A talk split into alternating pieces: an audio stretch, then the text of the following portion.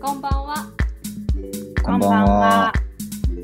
リールオブフィルムスは同じ外語大出身の3人マリコ、カノ、チャーリーが少し大人になって全く違う境遇から映画の紹介、感想、考察をしていく番組です番組を聞いて次に見る映画やあの映画の考察の参考にしてみてください今日の映画は「レベナントよみがえりし者」です今回のエピソードは作品のネタバレを含んでいますまだ見ていない方は作品を鑑賞してから番組をご拝聴ください。いい、やありがとうございます。アナウンサーかと思ったやん。ね、うまくない手が 手が震えてたけど、 アナウンサー、アナウンス、女子アナ女子いえ、ちょっとさ、うんこれからさ、イントロ収録にしたら、やこれだけで女子アナじゃん、もいや、うまかったう。。うんいやいやいやいや何も出ませんよそんな褒めていただいても。いや、普通にびっくりした。ということあでりがね、とうございます。今日ははいあの、カノがコロナであのお休みなんで、代打で俺たちの大学の後輩のね、えーユキに来てもらってます。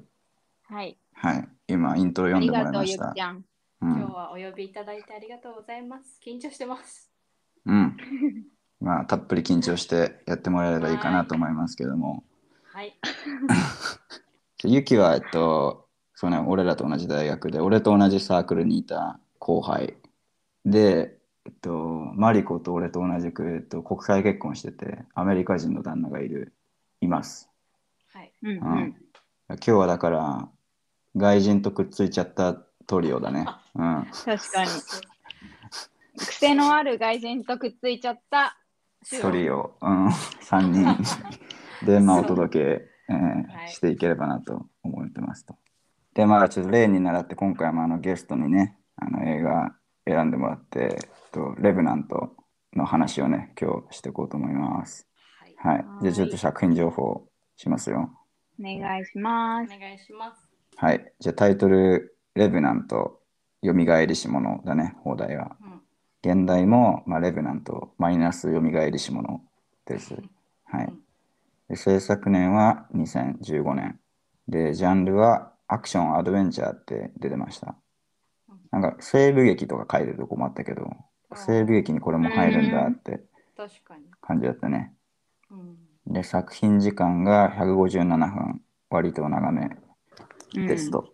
はい。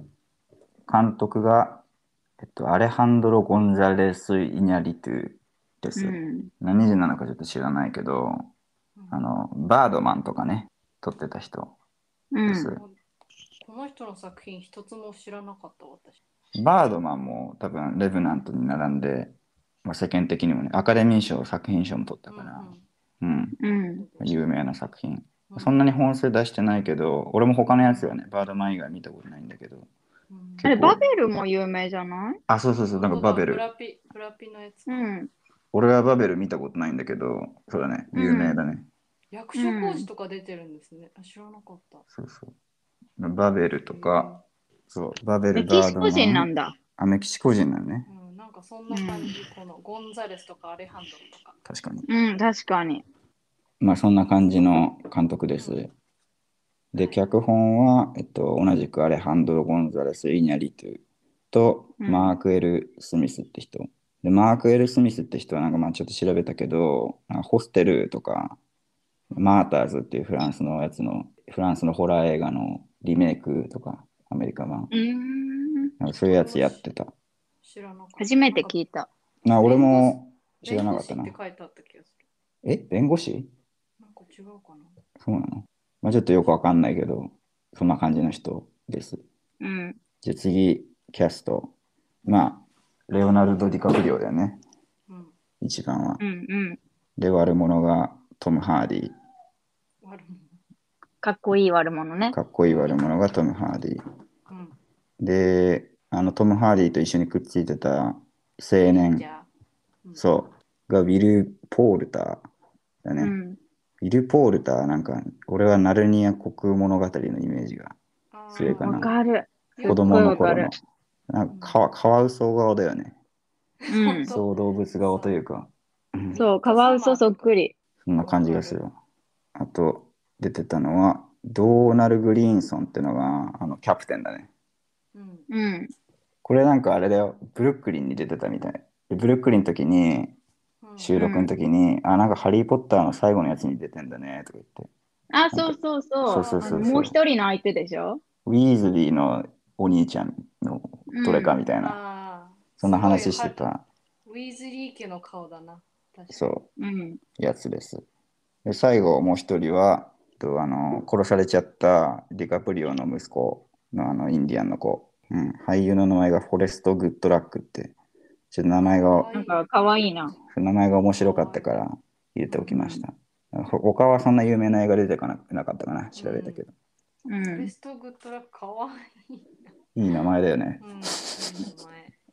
本当にネイチャーで育ってそうだね。そうそうそう。うん。本だから本当にだからそういう血の人なのかもね。当うん多分顔から、かもね顔とかからしてそうだろうね。そうですうね。ん。うん。はい、で次、受賞歴。俺アカデミー賞だけ調べてきたんだけど、うんうんまあ、受賞は、えー監督賞、主演男優賞、これディカプリオですね。はい、やっと取りましたからね、これ。これなんかユキちょっと語りたいことああったらしいよ。そう。私、ちゃんとライブで見てましたから、アカデミー賞。あ、ライブで見てたんだ。ライブで見てましたからそうなんだ。そう、私もチャーリーさんと一緒で、うん。実家、今もう実家離れちゃったあれなんですけど、ワウワウ入ってて、ああ、いつはいもはい。録画してすごい容量取るから、もう次の日はもう編集の日みたいな感じで。ねうん長いからね、あれね。そう、これはライブで見てたな。え、あれ何時間ぐらいやってんのいや、結え構年によるけどね。そう、4時間とか5時間とかだったかあ、らそうなんだ。うんで、ワウワウはね、なんか同時翻訳してくれるんだよね。そうそうそうやばーそすごいよね、同時翻う。訳すっごいて。。すごい。絶対できないからすできご。ないいでしょね。うん。と俺はね、これ、確かこのとこの年は俺アイルランドにいたんだよね。あ、そうなんだえ、。これ何年に撮った ?2015? そう、2015年。だからマリコももしかしたらアメリカかもね。そうだね。そっかそっか。俺もよく覚えてるわ。そう、テレビに張り付いて、やっとレオが撮ったっつって。そうね。これちょっと知らない人向けに、ちょっと説明、まあ、多分マリコとかもさ、知らないかうもんしれないからも言っとくけどさ、そう、レオナルド・ディカプリオってなんかマジでアカデミー賞に嫌われてるんじゃないかってことで、そう、有名だったんだよね。ノミネーそうなんだトもいくつか、いくつかされてるのはあるんですけど、作品。うん。なぜか、うなんかその、本当になんかバカにされるぐらい、受賞はできない男みたいな。そうそう、ネタキャラうーん、てかそ多んう、分ネね、タキャラ。ノミネートもほぼされてないんだよね。タイタニあんッまクでされて、その後1個なんかあったか、なかったかぐらい。なんかブラッドダイヤモンドとかってされてた気がする。あれそう、あれとされてたのかなレベナンとか迷ったんですけどね。そうそうそうああ、なるほどね。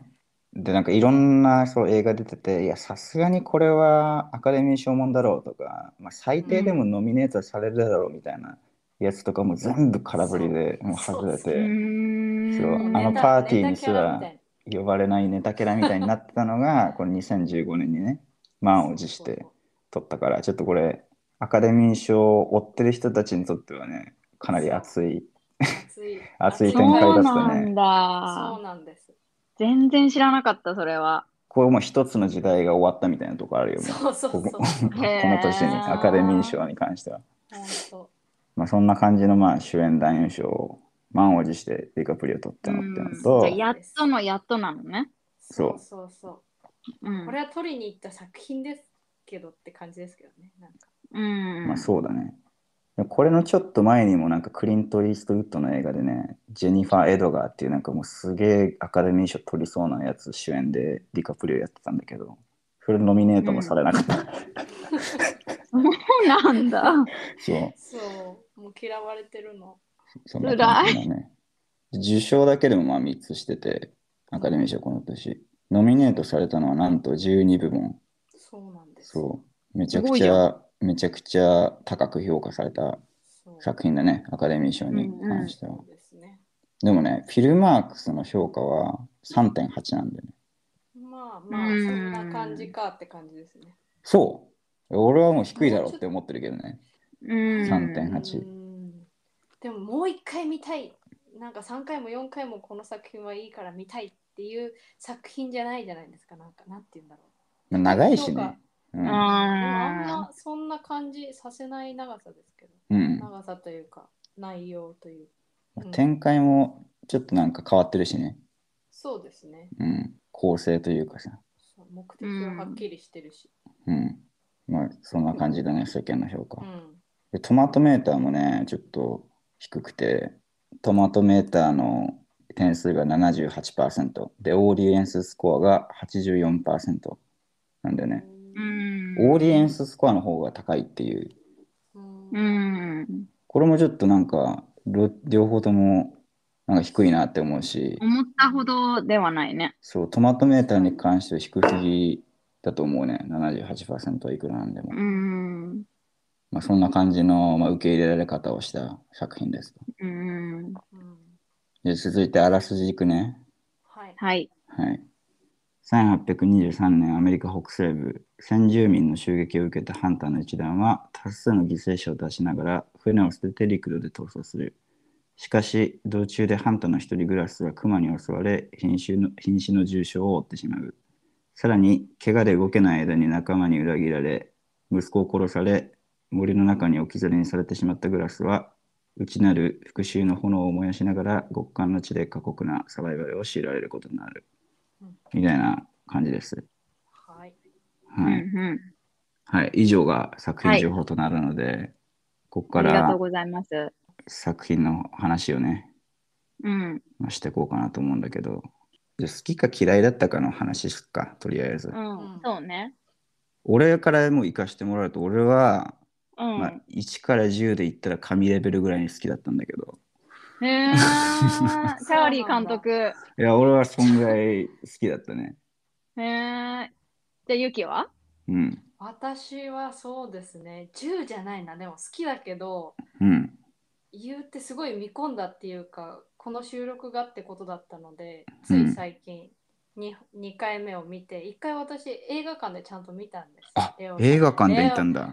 レオレオが賞を取るって 言ったら見るじゃないですかそりゃ16年待って待ってまあ。日本では公開レオナルレオナルド・ディカプリオのことレオって呼んでんのユキ。あダメですか いや、もう彼女だよね。レオって呼ぶんだ。レレオでもなんかレオ様って呼ぶ人嫌いあ、そうなのあ、レオ様っていう人いるよね。そいうやレオ様っていうカノさん言ってた気がする嫌い嫌い。レオ様って言わないでほしい。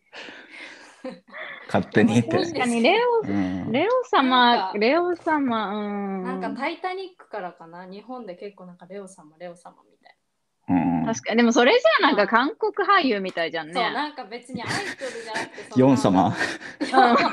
うん すい ません。ちょヨン様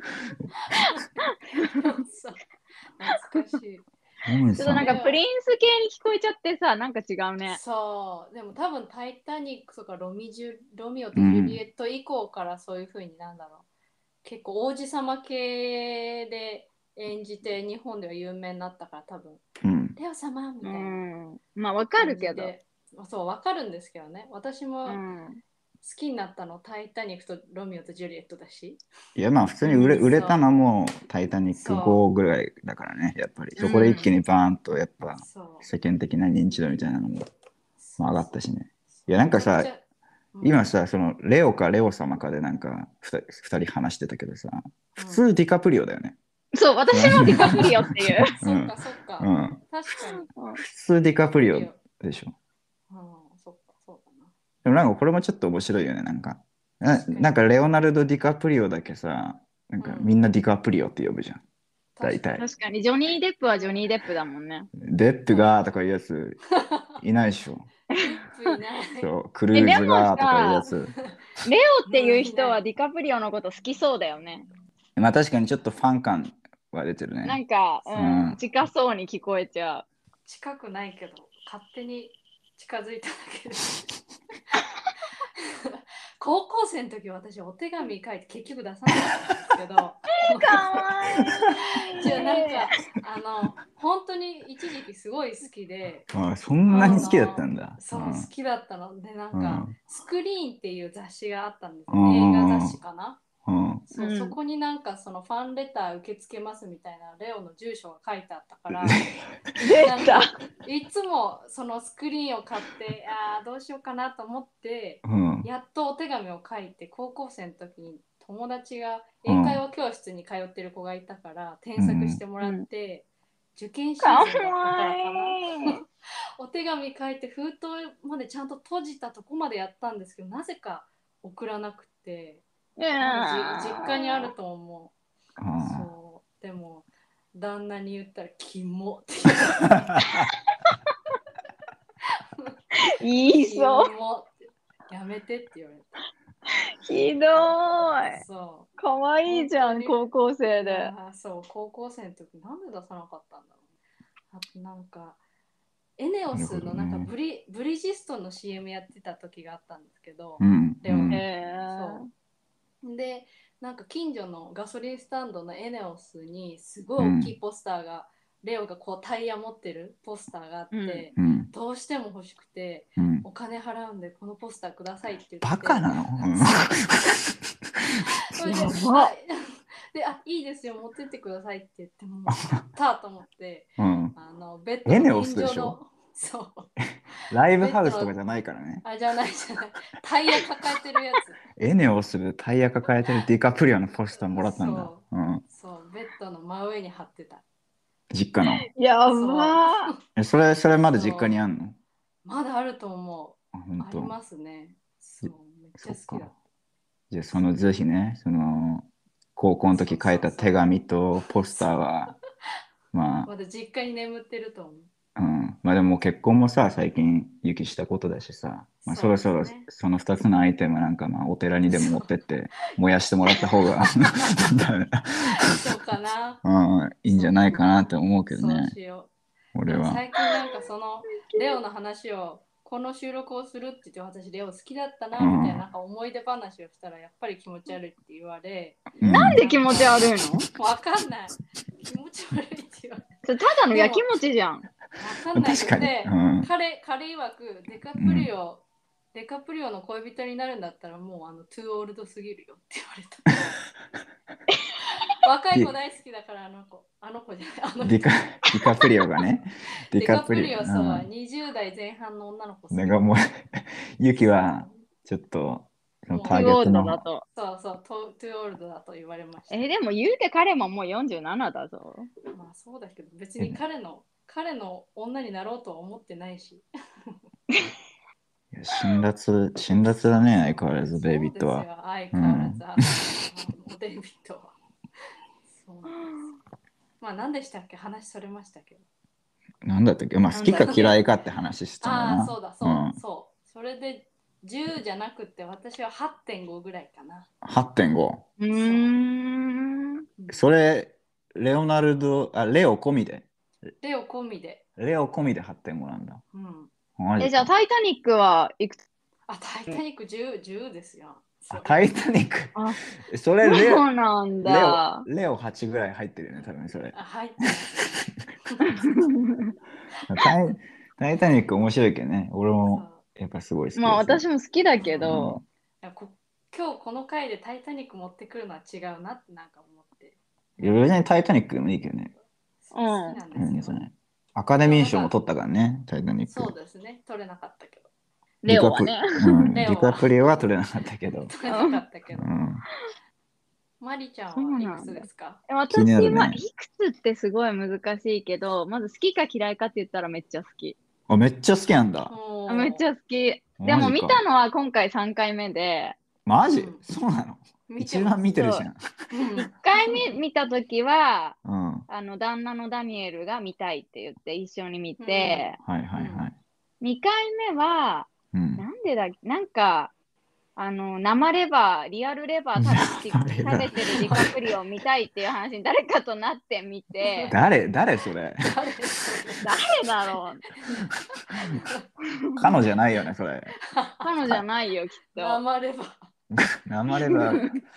食ってるとこが見たいやつがまあいたの生レね。バー食ってるらしいよっていう話でつけて、うん3回目が今回。彼女ないそようなねん、ですそれ。え、彼女じゃない、彼女じゃな彼女ないか。うんなうんんなんでそこ何回も確認するんですかいや、やっぱ彼女かなって思って。い。いやー、彼女じゃない彼な女。ないんか。う。うんんいるんだ、他にも。うん。うんそう生レバー食ってるとこ見たいっていう人がいて、つけた。うんで、一緒に見でてあ今げた回がね。一番、そう、今回が一マリ番コちゃんと見たと思あ、そうなんだ。うんう。ううんん。じゃあ3回見ましたと。そっか そうですね。じゃあもう3人で合計ね、7回見てるから、深い考察が絶対いいねって感じだ ね。プレッシャーじゃん。うんプレッシャー好でもみんな好きなんだね、しかも。きですね。うん、え、これ逆に嫌いな人って何を嫌いになるって感じじゃないだなんね。かグロ無理とかそういうタイプですかね。まあーあ、それはちょっとあるかな。え、でもさ、なんかグロすぎでもなくない別に。そうですね。でも結構生々しい描写とかはね、やっぱり、まあ、確かにリアルではあるよね。まあ、あるそかうらで。すねまあ、あとやっぱちょっと長いっていうのがね、そのあーライうんライト層からするとさ、ちょっと敬遠する対象になっちゃうっていうのライは、トまあ、層うんあるかもしれない確。かに。うん確かに。でもなんかキャストもさ、結構魅力的だしさ、そうですね。そう、トム・ハーディとか私めちゃくちゃかっこいいと思うし、レオ様より全然かっこいいと思うし、いや、トいム・ませんハーディも私大好き。あ、でしょ今回ほ。ら。今回この映画、レオももちろんだけど、トム・ハーディがいい役してるって私はずっと前でしょうん思っていた。まあ、トム・ハーディもでねも私、は、うん。トムのあの唇が好きなのね。トムって呼ぶんだね。そううん、いきなりトム。、 すいません。唇のでもその話すると唇き、が、わかトムって呼ぶようになった。すいません。トムの唇があの伸びきったひげで隠れてるのがこの映画の残念ポイント。ああそうーなるほ ど。で、とにか大好く、き マリコはもうとにかくトムの唇が好きなのね。そうだよ。なるほどね。なんかね、普段はこうぼってり唇嫌いなんだけど、うんういんや。あれ別彼に関しては似合ってる。わかる。別もにですよね。髪型ちょっとやばくなかった。剥がされちゃって。やばかったね。剥がされちゃってたけど。剥がされちゃっねえ頭の皮がね。 やばかったね。た。うん。剥がれ。で、まあ、バンダナしてたからね。大体、まあ、隠れてて。まあね、うん、まあ大体雪の中にいらっしゃったので。うん。うん、いや、でもトム・ハーディかっこいいよね、やっぱり。かっこいい。え、かっこいいよ。え、男性から見てもかっこいいでしょいや、トム・ハーディ結構いね、男男女ともに人気あるんじゃないかなとい思うやけど、ほねん。と男の中の男感があって。うん、そうだよそうでね。すわなんかこういう人こそ、こういう人の見見た目の人と結婚したかったな。あ何を、何を言い出してんの、ちょっとそれ。あそれはダメ。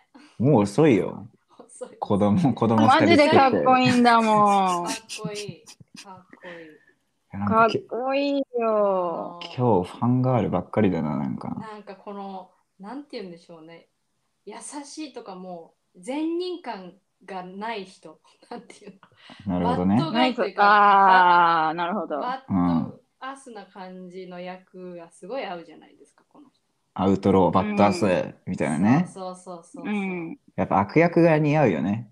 似合う。なんか似合ダーうクね。ダークヒーローっていうか、ちょっとアウトローなそ主人公、マッドマックスみたいなやつうとそうかそうさ。そうそうそう。うこん、うんうんの人でもイギリスの人なんですね。いろんなアあクセそうなんンだトできる気がする、この人。あ、そうなのそう、だって今回のあのレベナントもあれ、どこのアクセントですなんかあテキこれサスじゃないけど、なんかそっちら辺のこのすごい R を R みたい確かなに。いう感じ。ブリティッシュじゃなかったもんね。ブリテあィッシュ。そうだ。ね。なんかうあんあ一応、レブナントなんかアメリカ北西部の話だしから、うんなんかその辺のアクセントなんかもね、いろいろわかんないけどさ。うん、確でもかなに。んかこの何ですだっけあの隊長の名前トートーマスじゃなくてうんどうなるウィーズリーでいいんじゃないあうん ウ違うィーズリーにしようか。うん。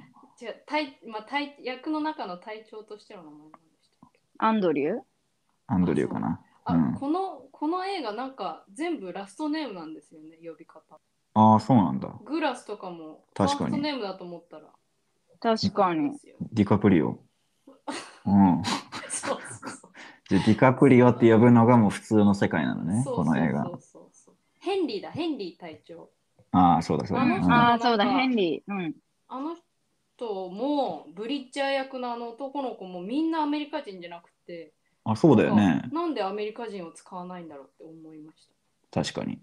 確かに。たなんでなんだ、で、まあ確、かに。わかんないしね。まあ、そうですイギリスの人は、なんかみんなできんじゃん、大体。その逆が難しいって言いますもんね逆は、うんなんか前も話したけどさそ、う逆はなんかう、ん。なんか下手が目立って批判されることとかあるけどう、ん逆は大体なんかね、上手い人やっぱ多いしね。そっか確かに。でもトム・ハディってさ、なんかさ、そのアクセントとかちょっとわかんないけどさ、なんか何言ったかわかりづらいよね、いつも。なんかボソボソ喋るじゃん、あいつ。ちょっとあしあ。た唇が邪魔しちゃうんじゃない 唇がうん唇だね、それは。唇か。うん。やっぱ見せてんじゃないそうそうなのいや、マリコが、マリコが見てるだけでしょ、それ は。そんな人のせいにしないでよ、それ。そうでも俺はでも意識して初めて見たのはあれだったかな。バットマンだったかな。ダークうん。ああはいはいはいなんバットマン見て、あ、こいつかっかっけえなーって思って、そうダークナイトそうそう。ベで、イなンんか調べ、ベイン、そう、ベインだ。そうう。そうんなんか調べてみたら、あれはちょっと誰か分かりづらいじゃん。なんか、ハゲ出るし、なんかマスクしてるしさ。うん。で、なんかまあ調べてみたら、そのインセプション出てたりとか、ああ、これも出たんだかと。で、なんか自分でこのトム・ハーディの映画探してみたりとかもして、なんか結構見たね、俺も。私うんもトム・ハーディムービーは結構見たかもダンケルクも出てますもんね。あ、そうだっけそう、これも私映画館で見たね。うーうんん。ダンケルクって見たか見てないか覚えてないな。なんけど前も話出たけど、クリストファー・ノーランのそう映画でね。。そうう。ん、あ、もそういだや、いいんだよね、あれもね。ういいですね。めちゃめちゃ。へえ。うん。まあ、話がそれましたけど、トム・ハーディ盛り上がるな。トム・ハーディで盛りい上や、がっちゃったね盛り上がる。うんそう、盛盛りり上上がる。で、二人さ、ね、ピーキーブラインダーズ見てないよね。あ私見てないんですよ。うん。そう、これさ、ピーキーブラインダーズキャストの率が高くてさ、あ、あそうなんだ。ですか。そう、うんトム・ハーディも、あ出てんだ。うん。そう、あと、ピーキーブラインダーズの中のアーサー役の人も出てたし、へえ。うん。なんか、あっちが好きな人は逆に、こっちの映画に、映画も見てくださいって思った。ああ、なるほど。ピーキン・ブラインダーズトーク、結構このウィルズ・オブ・フィルムズよくしてますよね。そうだっ見けたいなって思う。うん。あなんか前も一回出たかもね、その話。私が出したのかも。カノも見てないし。あ、そうなのそっうか。ん。うん。じゃあ、まあ、マリコしかいねえな、そしたらな。うん。まあ、うん。そんなとこかな。トム・ハーディに関しては。そうだうね。ん。 まだまだ出ますけど、うんそんな感じで。でもトム・ハーディなんかね、めっちゃ遅刻するらしいよ。あ、やあ、だ。そうなのうん。すっごいマイナス、それ。そう。どうしよなんか、マットマックスの時にシャーリーズ・セロンとガチ喧嘩したってなんか見たね、昔う。。あー時間そうなんだ。そう。なんかマットマックスもさ、見たかわかんないけどさ、取れないお多分同じ年だよ、レブナントと。あ、あそうなんそうだ。かもしれない。そ本当だ、2015年って出てる。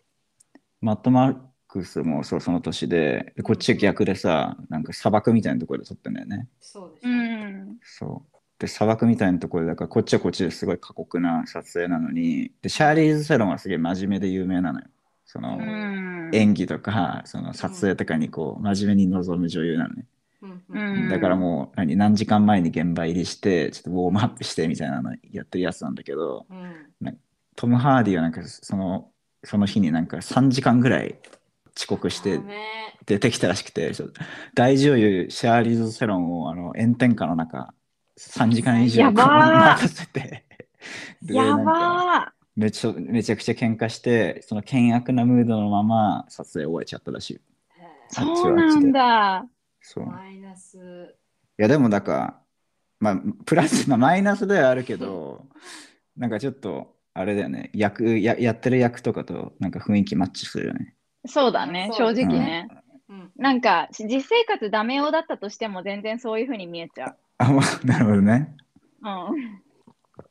まあ、そんな感じらしいわそ。んな感じう。ん。ううんん、ちょっとなんか2人がベタ褒めしてるから、ちょっとマイナスポイントを出しとこうと思って さ。プラプラマイでいい感じうのん、数字になったんじゃないでしうょうか。ん。ひいきは良くないからね。うんうん。 そっか。うん。なんだっけ、あの、ナルニアのさ、で、ナルニアの印象があるって言ったウィルうん。うん。はさ、結構いつもさ、スニーキーな役やってるよね。他に何出てたっけねブリッあジャー。と、メイズランナーも出てたし、ああ、そうだそうだ。うんうん。ミッドサマなんかー出てる。あ、見たな。あ、ミッドサマー俺もミッドサマー最近見たんだよな。初めミッて。ドサマー笑っちゃいますよね、なんか。笑っちゃうね。ミッドサマー見てないんだよな。何がしたいのって感じ。なんか結構ムカつく役をうまくやるイメージ。あの顔の眉毛がジャなック・んかニなコルソンみたいな。あれナルニアの時もそんな感じだったっけちょっとなんか名そう、前ナルニアの時も結構生意気うざキャラみたいな。そう、だよね生意気坊主役だった気がする。でもそんな感じの役が多いのか、うんあいつは。うちょっとん。不器用な感じですもんね、今回も。ブリッジャーは。そうだ不器ね。用というか、そうだね。まだなんか尻が青い感 じ。なんかあんまり見せ場,、見せ場なかったよね。あいつ、なんかいただけみたいな感じ。確かに。うんなんかもうちょっとなんかどっかで有効活用するかなと思ったけど、うんなんかぬるっと退場みたいな感じ。最後までえ、いて。彼、彼最後殺されたってことストーリー的には。いや、いや、なんか、そう、そこまで描まかあ、れて捕まっないちゃっですたけけどど。、ね。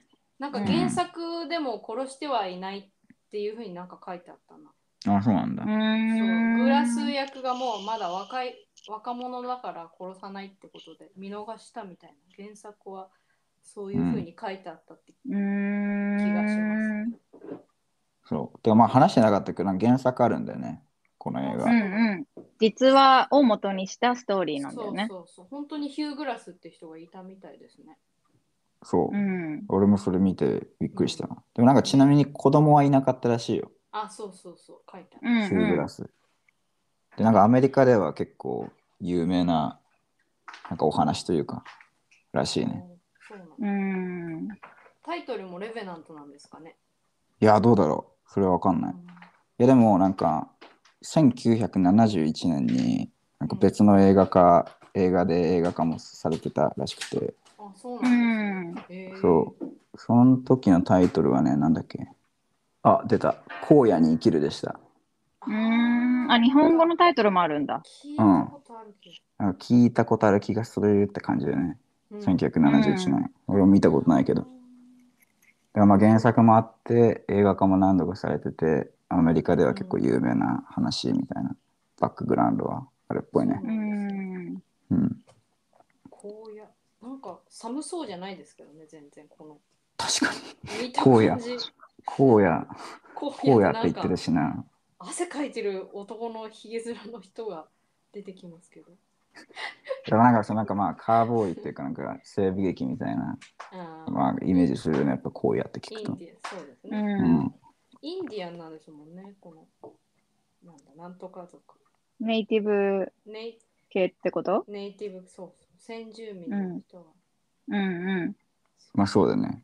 えディカプリオはさ、俺これもよく分かってないかもしれないんだけどさ、はい私もなんかあいつは白人なんだよね、役。はなんか白人っていうのもなんだろう白人とフランス人とかはなんかすごい別物みたいな感じでされてませんなんかえだからなんかまあ白白人人に奥さんが殺されちゃったんですよねってふそううだにね書いてあった気がするけど、えでもレオはレオじゃなくてグラスは白人の中に含まれないのかなとかって思ったりして、なんか私もあんまりなんかだから100%理解してない気がするでもだからあいつはネイティブアメリカンじゃないでしょでもさすがにじゃないです、ねうん。なだかんらか多最分初にネイティブ、ネイティブアメリカンっていうなんか言い方は違うみたいな書いてあるなんかイヌイット族とかうんハワイのそっち系の移民も移民じゃない先住民も含まれるから今回はなんか、うんネイティブアメリカンっていう言葉は違うみたいななんか書いてあっあそうたなななんんだかアメリカインディアンみたいなああなるほどうーんアメリカインディアンに最初そのグラスは囚われちゃってそこでそのポーニー族のうん、人と出会って、まあ、結婚してっていうああ、な最る初ほはどなんね。か囚われの身だったみたいですよ。はういはいはいん。あじゃ白あ人にそ含れまれるんですかねわかんない。まあそう、入植者側だね。そしたらじゃあそうそ多う分。そううそうですん。ね。じゃあハーフなんだね、あの子供は。ホークだっそうけ。、ホークうは。ん。フォレスト・グッドラッ ク。フォレ強スいな、その。フォレスト・グッドラックだっけ。そあ、うそうだね。うんハーフです。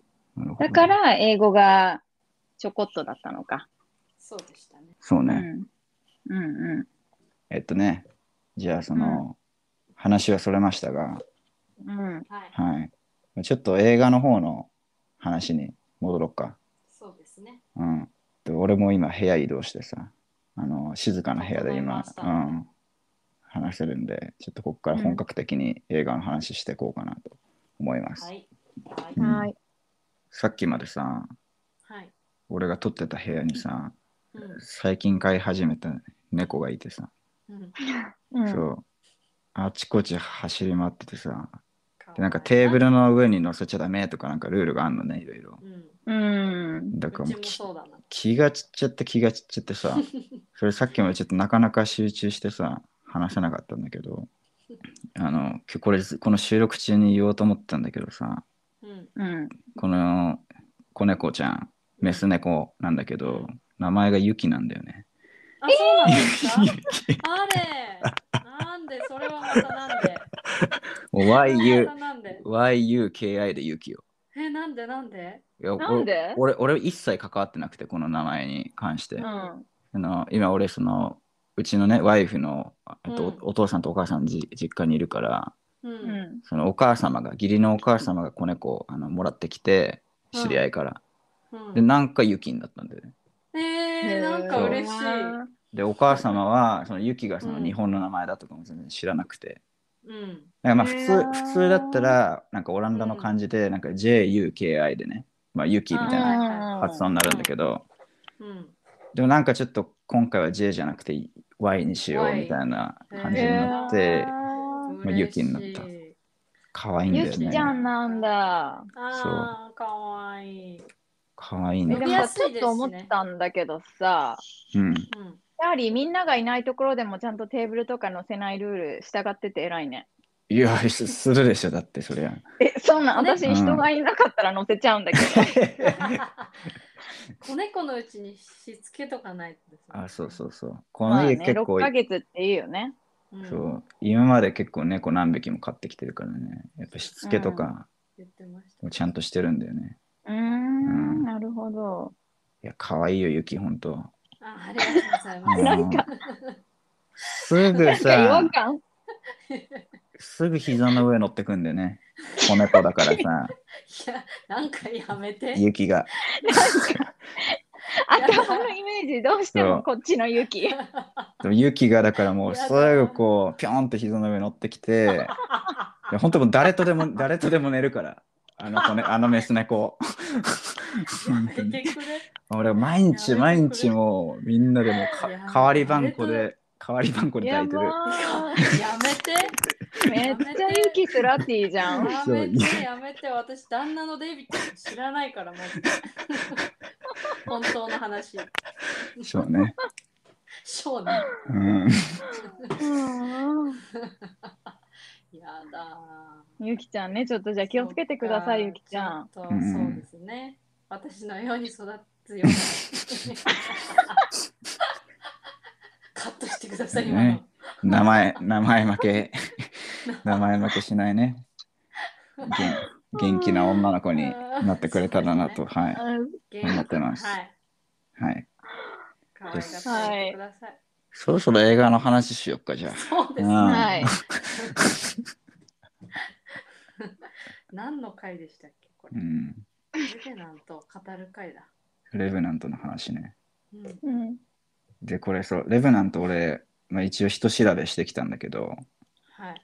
まあいいとこってさ、うんまあいっぱいあると思うんだけどさ、まあはい一個はやっぱりさ、映像だよね。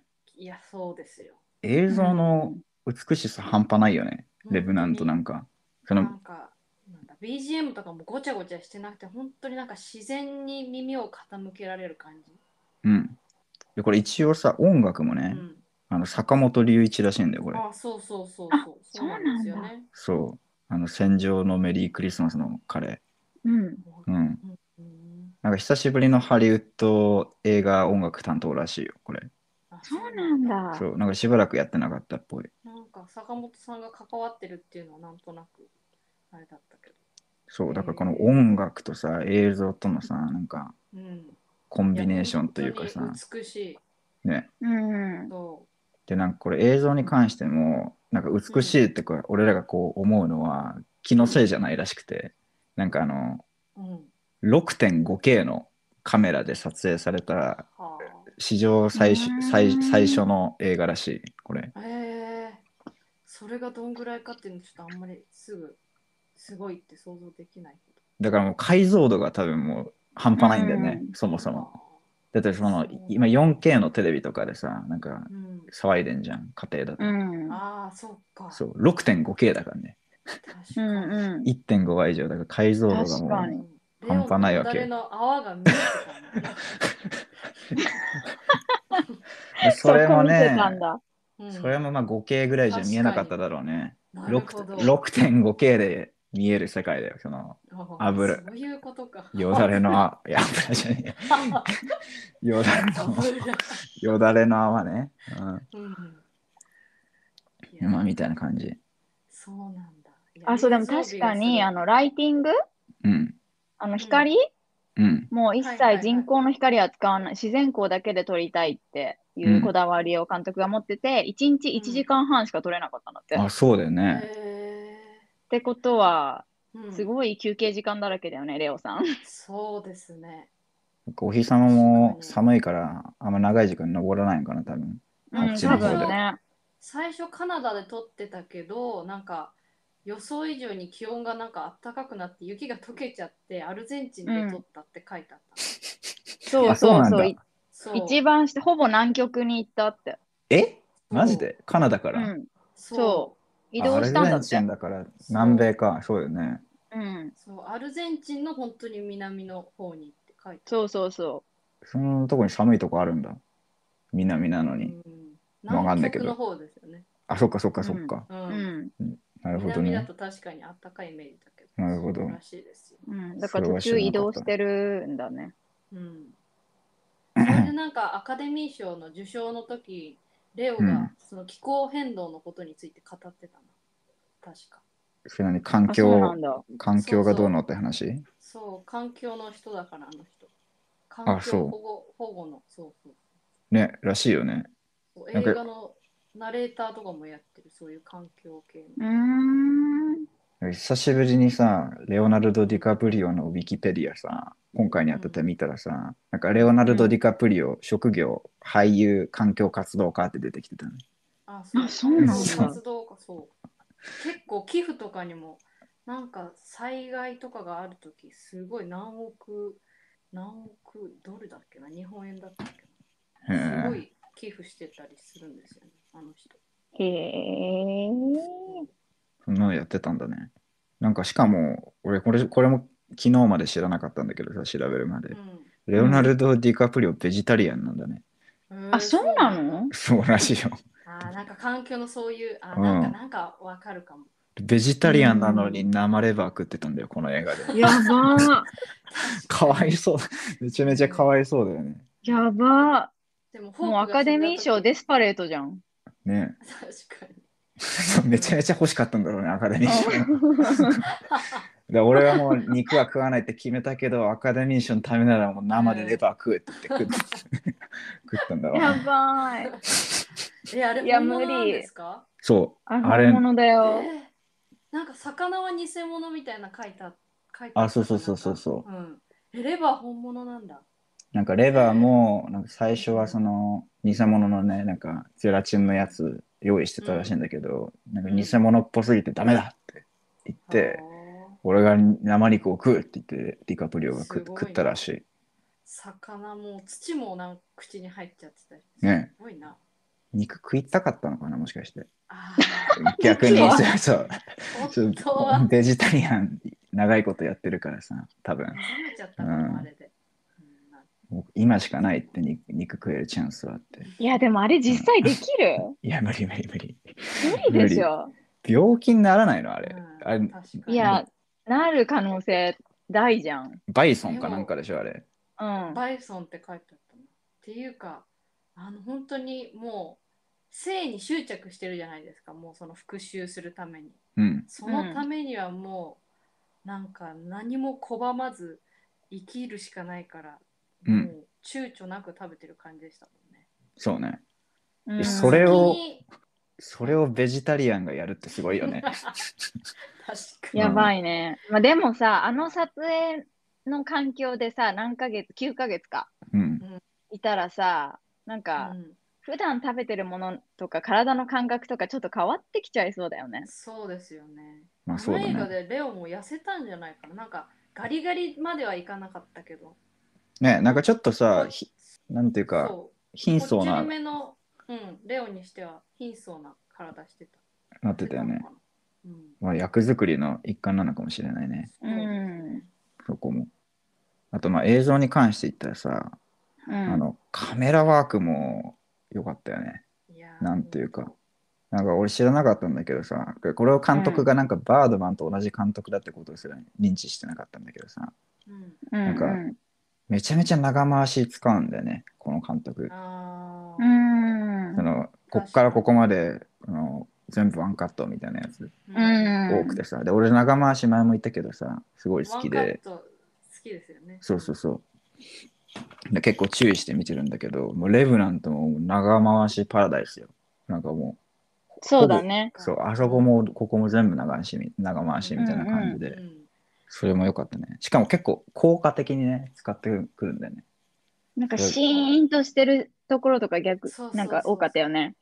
そうそなんかそこ本当とにかも木だけ薄すとか。うんそうとところどころに挟まれるなんかそう、あ変のな 自変な然の。植物の絵みたいなやつとかうんうんさ、うんなんかカタツムリの殻が並んでるやつみたいなやつうね、ん。よよくわかんないのもあったけど、なんかアリとかさ、うんうん。あれもよかったよね。私なんかあれも長回し見てるとじーって見ちゃった。じって見ちゃっうた。ん見ちゃうん、もうなんか、普段なら見ない映像なのにすごい見入ってた。俺確かにそれも全綺麗だっ部たもんな 6.5K だからね。うん確かに。すごいな。うん。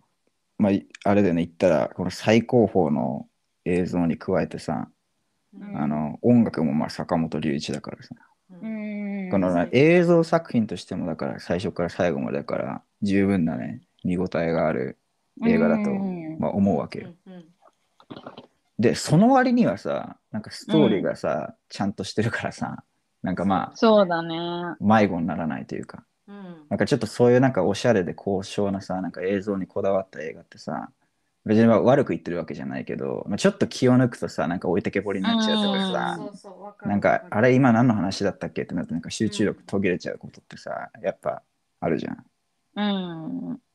まあ、そういう系の置いてけぼりになっちゃう映像映像にちょっと力入れすぎて、まあ、ストーリーがね、まあ、うん意図的に、意図的にそうしてるのももちろんあるんだけどうんでもそのそれそこと比較してレブナントはこうストーリーもやっぱ比較的分かりやすいっていうのがねだからそれもあって、うんうんそれもあってなんか結構広くおすすめできる映画かなってやっぱ思うけどね。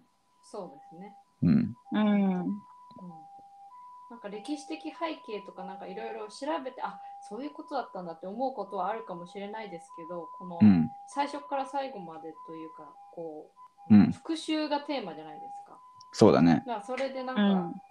そんなにいろいろ頭フル回転させてみるってこともしなくていいしうんうん確かに見やすかっそうだね確かにさ、グロいところいっぱいあるはずなのに、この映像美とこのストーリーのおかげで、なんかずっとた抵抗なく見てられたんだよね。そう、なんかグロのイメージ、確かにあんまりない。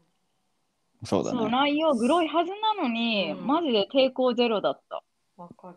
でも、熊のシーンは私、映画館で初めてポップコーンを食べる手を止めてしまった。い、や、あれはすごかったうね。ん、あれちょっとマジで初めて。なんか熊のシーンがすごいっていうのは、なんかアカデミー賞でもなんか噂でうんうんも聞いてたから楽しみにしたけど、あんな最初に出てきて、もうなんか喉から水とか飲んでる時出てきちゃうじゃないですうか。ん、うん。うん。苦しくなって、ああ、ダメだ。こポップコーンなんて食べてらんないと思って手が止まっちゃった。いや、クマんとこは俺マジでビビったわ、初めて見たとき。いや、なんかあんの見たことないもんね。他の映画で。本当に。なんか、そのやっぱ最新の技術の、うん。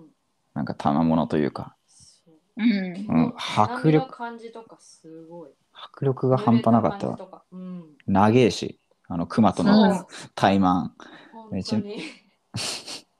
いや、あれは怖かったね。なんかその辺のマジでさ、なんかモンスター映画とかよりうん全然怖かったわ、こっちの方本が。当になんかそこら辺のなんかそこら辺じゃないけどすごいプロレスラーをこう目の前にしたらビビるとか、そういう感じのレベルじゃなくてもうあ死ぬって悟るんだろうなって思った、私実際にあんな目にあったらクマ怖えよな。怖いえ、でもあれをさ、うん。 CG だよね、あれ。あれはあ CG そうって書いてそう、CG なのにあの演技ができるのはすごいよね。あるいや、そう、それもすごい。そううん実際にでもなんかそのグリーンだかブルーかのなんか CGI のかぶった人間がこう襲ってるっていうう。ん。でもそう本当になんか自分がレオを痛めつけてるんじゃないかって心配になるぐらいの演技だったみたいな。うん。インタビュー見ましたけど。俺もその話したくてさ、うんそのあこのそうなんですね。そうそう、このクマさんさ、だかうん、ら、あ、緑のタイツ着た人だったわけだよね。そうそうそう。うんそ森のくまさんそうだったんう。それ、それをさ、だから俺すげえなと思ってさ、です、ねそのクマの演技する方も。うん。そう、思わな確かに。そう。だからその動画見確かに見たくてさ、探したんだけどさ、なかったんだよね。うんそうのあの撮影してる。撮影風景はなかった。そう。私も見たかったけど。これ探してたんだよ。これ結構さ、なんか動物をグリーン、その緑のスーツでやるってさ、なんか他の映画でもあってさ、あうーんわかるあの、トワイライトの狼と かも、うはいはいはいはい。ん。そうなんだよね。そうなんだ。そうそうそう。なんかあのデカホワイオ、ラいイトなんて見てたんですかや俺全部は多分見てないけど、うん。多分2つぐらい、4個ぐらいあるよね、あれね、映画。そうですね。多分。あれも、あれもすごい狼の毛並みが綺麗。そうんう確なんかかに。めちゃめちゃでかい狼さ、出てくんじゃん。そうそうそううんで、なんかジェイでコ、ブそうそう、で、でかい狼とあの、何、女の子がさ、うん。なんか2人でなんか眺めてるシーンとかもなんかね映像ではそのでかい狼と女がこう横で立ってるみたいな感じだけど実際に撮ってるとこはもう横にこそうそうそうう緑のタイツ着たあいつがなんかそう突っ立ってるだけなんだよね。そうでもちゃんとそうなんだ。そうなんかあれはテイラー・ロートなんかなうんうん狼になっち ゃううん、テイラー・スウィフトと付き合ってた人ああそう、うんうんうんあの人が狼に変わっちゃうんですけどちゃんとあの人がスーツ着てポツポそうツそうそう書いてやってそうなたん気だ。がすそうるそうそう俺それなんかで見てさその作成、うん撮影風景みたいな の私すげえ笑っちゃうそうすげえ印象に残ってるんだよなんかそのなんかそう何狼のこう動きしてる演技のとことかならなんかまだわかるんだけど、こううん二人でこう夕日を見てるシーンみたいな立ってるだけ 立ってるだけのシーンをさそれでやるからさそうシュシュールだったんだよね横にそうなんだ横に緑のタイツ着たやつがこう立って立って 笑っちゃう真面目な顔して夕日見てるみたいなさそうそうそうそあれねううんあとあのー「ホビット」のさ、うんあのベネディクト・カンバーバッチがねあのーうん。スマウグってあのドラゴンの役やってんだけどさはいはいはいわかるホビットのあのドラゴンいいじゃん悪いドラゴンうんう待んって、忘れち待ゃっ、ってた。 1グ話グしるか見てないな、ホビット。まあ、ホビットの1に出てくるんだけど、うんまあ、2にも出てくるかな。なんかまあ悪いでかいドラゴンがいて、うんなんかうん宝を守ってるドラゴンみたいな。で、それをあそれもあのベネディクうト・んカンバーバッチが、あの緑のスーツしてがん着て頑張って、やってたよやばそう。であのドラあ、ゴそンれ知らさ、な かった。すごいドラゴンに関してはさ、なんか声もさ、うんああのしすごいじゃん。あの喋るドラゴンだから、うんうんうなんかもうそれ特殊効果かかったみたいな、なんかもうドラゴン声なのよ。うんまあ映画見ればわかるんだけど。うんだから俺これ、それはなんか最初その特殊効果みたいなのを使ってんのかなと思ってたんだけど、うんあれはなんうかんベネディクト・カンバーバッチのなんか生声らしいっていう。ん。やばー。えー全然知らなかった。今ググった顔を見たけど、すごい顔してる。そうそうそうそうそう本そう。当にちゃんとドラゴンの顔してる。そうドラこゴンの顔してる。あ、そう、それ、それ。送っちゃったよ。 これ、これ。本当にもうなんか、シワがもう黄色くなっちゃってる。そうそうそうそうそうそう。シワが寄りすぎちゃって。これぜひすね、ごい。これもね、見てほしいね。あこれそう普通に探せばあるからさ、その撮影風景みたい知らな。なかった。声がすごいんだよ誰がやね。うそん。うなんだ。すごいな。多彩な俳優だよね、こいつもね。う。うんん。だからまあ、このクマさんもさ、誰がやったのか知らないけどさ、うんまあちょっと拍手送りたいよね、ちょっと。すごいい。や、ほんとね。だってこの写真だけ見たら結構シュールだもんね、クマさんも。うん写真あ、ブルーだ。だえ、嘘でしょあ、ちゃんと、そう、ちゃんとこのあこん熊の顔が。こんな、こんな感じでやったんだ。すごういんこの人、背が高くて大男らしいみたいな書いてあっななるべく熊に寄せたわけね、サイズをね。うん一応ね。た。すご。まあ、そうやって撮られたシーンなわけだからな、あそこはいうな。んいやちょっとぜひ見てない人は、その熊のシーンだけでもちょっと見てほしいよね。うんそうだうね。ん、あそこは迫力満点だよ。これが、ほんと。この青いクマさんだったなんてって思ったら。う ん。あれはすごい。まあ、なんかさ、その熊のシーン以外にもさ、俺結構最初のあのアクションシーンとかも好きだったんだよね。なんかあアクションもさ、最初の割とちゃんとしてるよね。確うかに。ん。熊ももちろんそうだし、なんか最初いきなりインディアンに襲われるとことかもさ、そうう思ん。った。その長回しとなんかまた面白いカメラワークとか対応してて、うんうんうん好きだった私長な回し、長回しすごい、あ長回ししてるなって思うんですけど、なんか苦しくなってきちゃうんですよね。どういうことで急わかる休わかる休憩休憩挟まないで頑張ってるなっていうなんかすごいああもういいよいめっいちゃよいいよわみかるたいなもうカット入れてあげてってなっちゃう私マジそうそんな気持ちあるんだ。そう私、そうってより一緒に集中しすぎて息止めちゃうの。そうそうそうあそあうなわるかほるどね。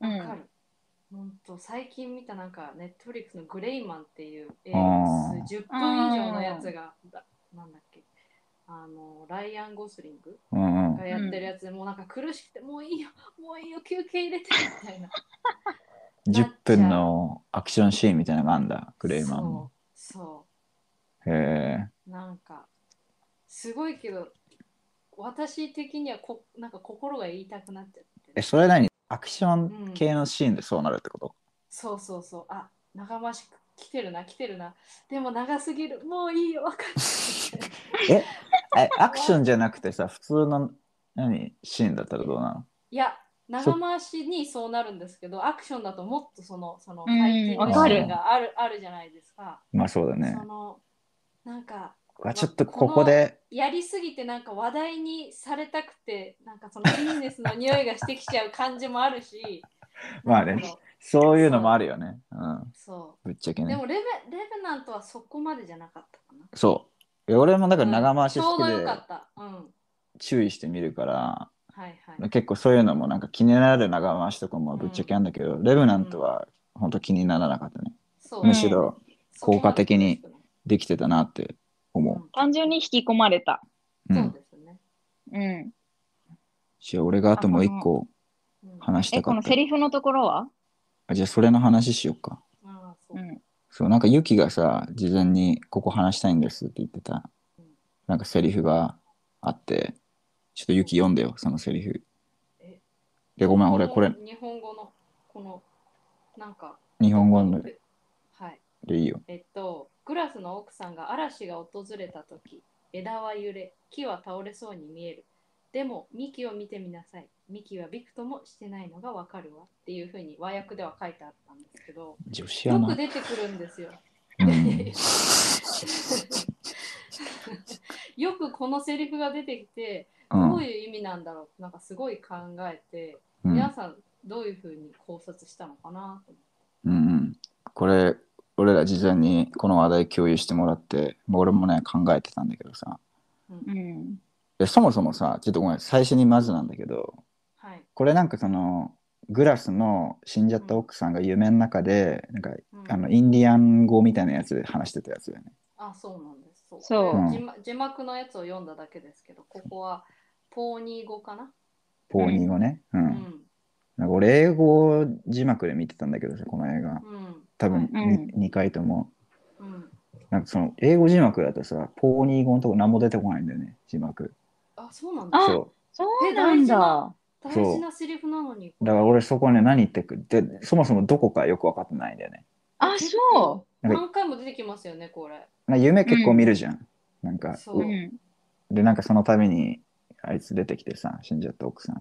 うんまあ、なんか言ってんな、これかなとか思ったんだけど、うんあ、そんだけ結構毎回言ってる感じのやつなんだ。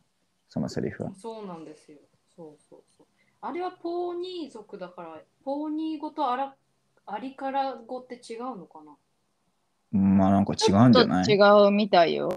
なあそうなんだなんかこの映画にはちゃんとなんかアリカラ族アドバイザーとしてなんか撮影に参加したって書いてあって、へえとうん、なんかリカプリオもゼロからそれ勉強したらしいから思ってね。そうそうそううん。すごい、それもすごいよね。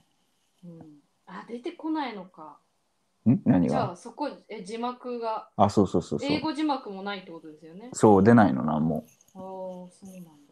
なんでだろう。セリフは重要なんだろうなと思って、なんか3、4回ぐらい出てくるから。う。うん。そう。じゃあちょっとまずユキの、ユキの見解聞かしてよ、ちょっと。えなんかあんのまああるから持ってきたんでしょうけどさ。ー、いろこのいや、ここはあえてなんかあんまり調べないで、うん。私のかなんだろう考察っていう考察かわかんないですけど、なんか簡単に2つぐらいあって、私なんかこうかなと思ったの。そのなんだろう、すごくグラスがこう、もうなんか、性に執着してこうリベンジリベンジって思ってなんかはあってこの寝る瞬間とかこう夢に出てくる瞬間でこのセリフが出てくるんですけどうん。うん。嵐っていうのがそのなんだろうもうその環境下におけるその寒さだったりうん。もう上だったりっていうのでこう嵐は訪れるけれども幹は揺れ、えーなんだ木は倒れそうに見えるけどしっかりあの幹を見てみるとびくともしてないっていうのは、うんなんだろうその自分の中で息子のフォークの復讐をするって決めたんならいろいろこう、うん周りのその環境だったりで寒さだったり上だったりさっき言ったようなものがこう押しかかってくるけれども、うん戦って頑張りなさいって意味なのかなって思ったんですけどなるほどうね。んもう一つそうそれがでも多分普通というか簡単な感じの考察なんですけどグラス自身のなんか信念の強さみたいなのを。そうそうそうそううん戦いなさいっていうそうのん。言葉を聞いていつもはってなってこうグラスは前に進んでいくうんうん感じがしたんですけど、うん。あとはなんかこの歴史的な感じでこう、うんあの入植者が入ってきて先住民はこういろいろ追いやられちゃうじゃないですか。うん。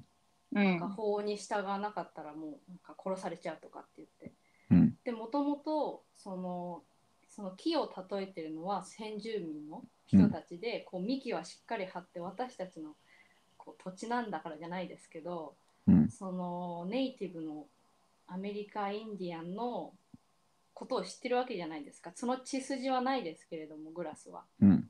うでんも奥さんはポーニーの人だしそうだね私。たちのことを知っててそう私たちを大切に思うんだからあなたももう家族ってことでもうポーニーの一族の中にいるわけじゃないですか輪の中にうん。だからその根を張ってしっかりその私たちすごいごめんなさいうまくまとまらないななんだろう大丈夫、俺が後でまとめてあげるから。あの言葉のあありがとうございますプロだからな入。植そう入植者が来ていろいろこう木は揺らされたりその嵐がっていうのはあるけれどもうん。私たちのこのああ。世界なんだからそれを忘れないで戦いなさいじゃないけどなんだろうわかります いや、わかるよ。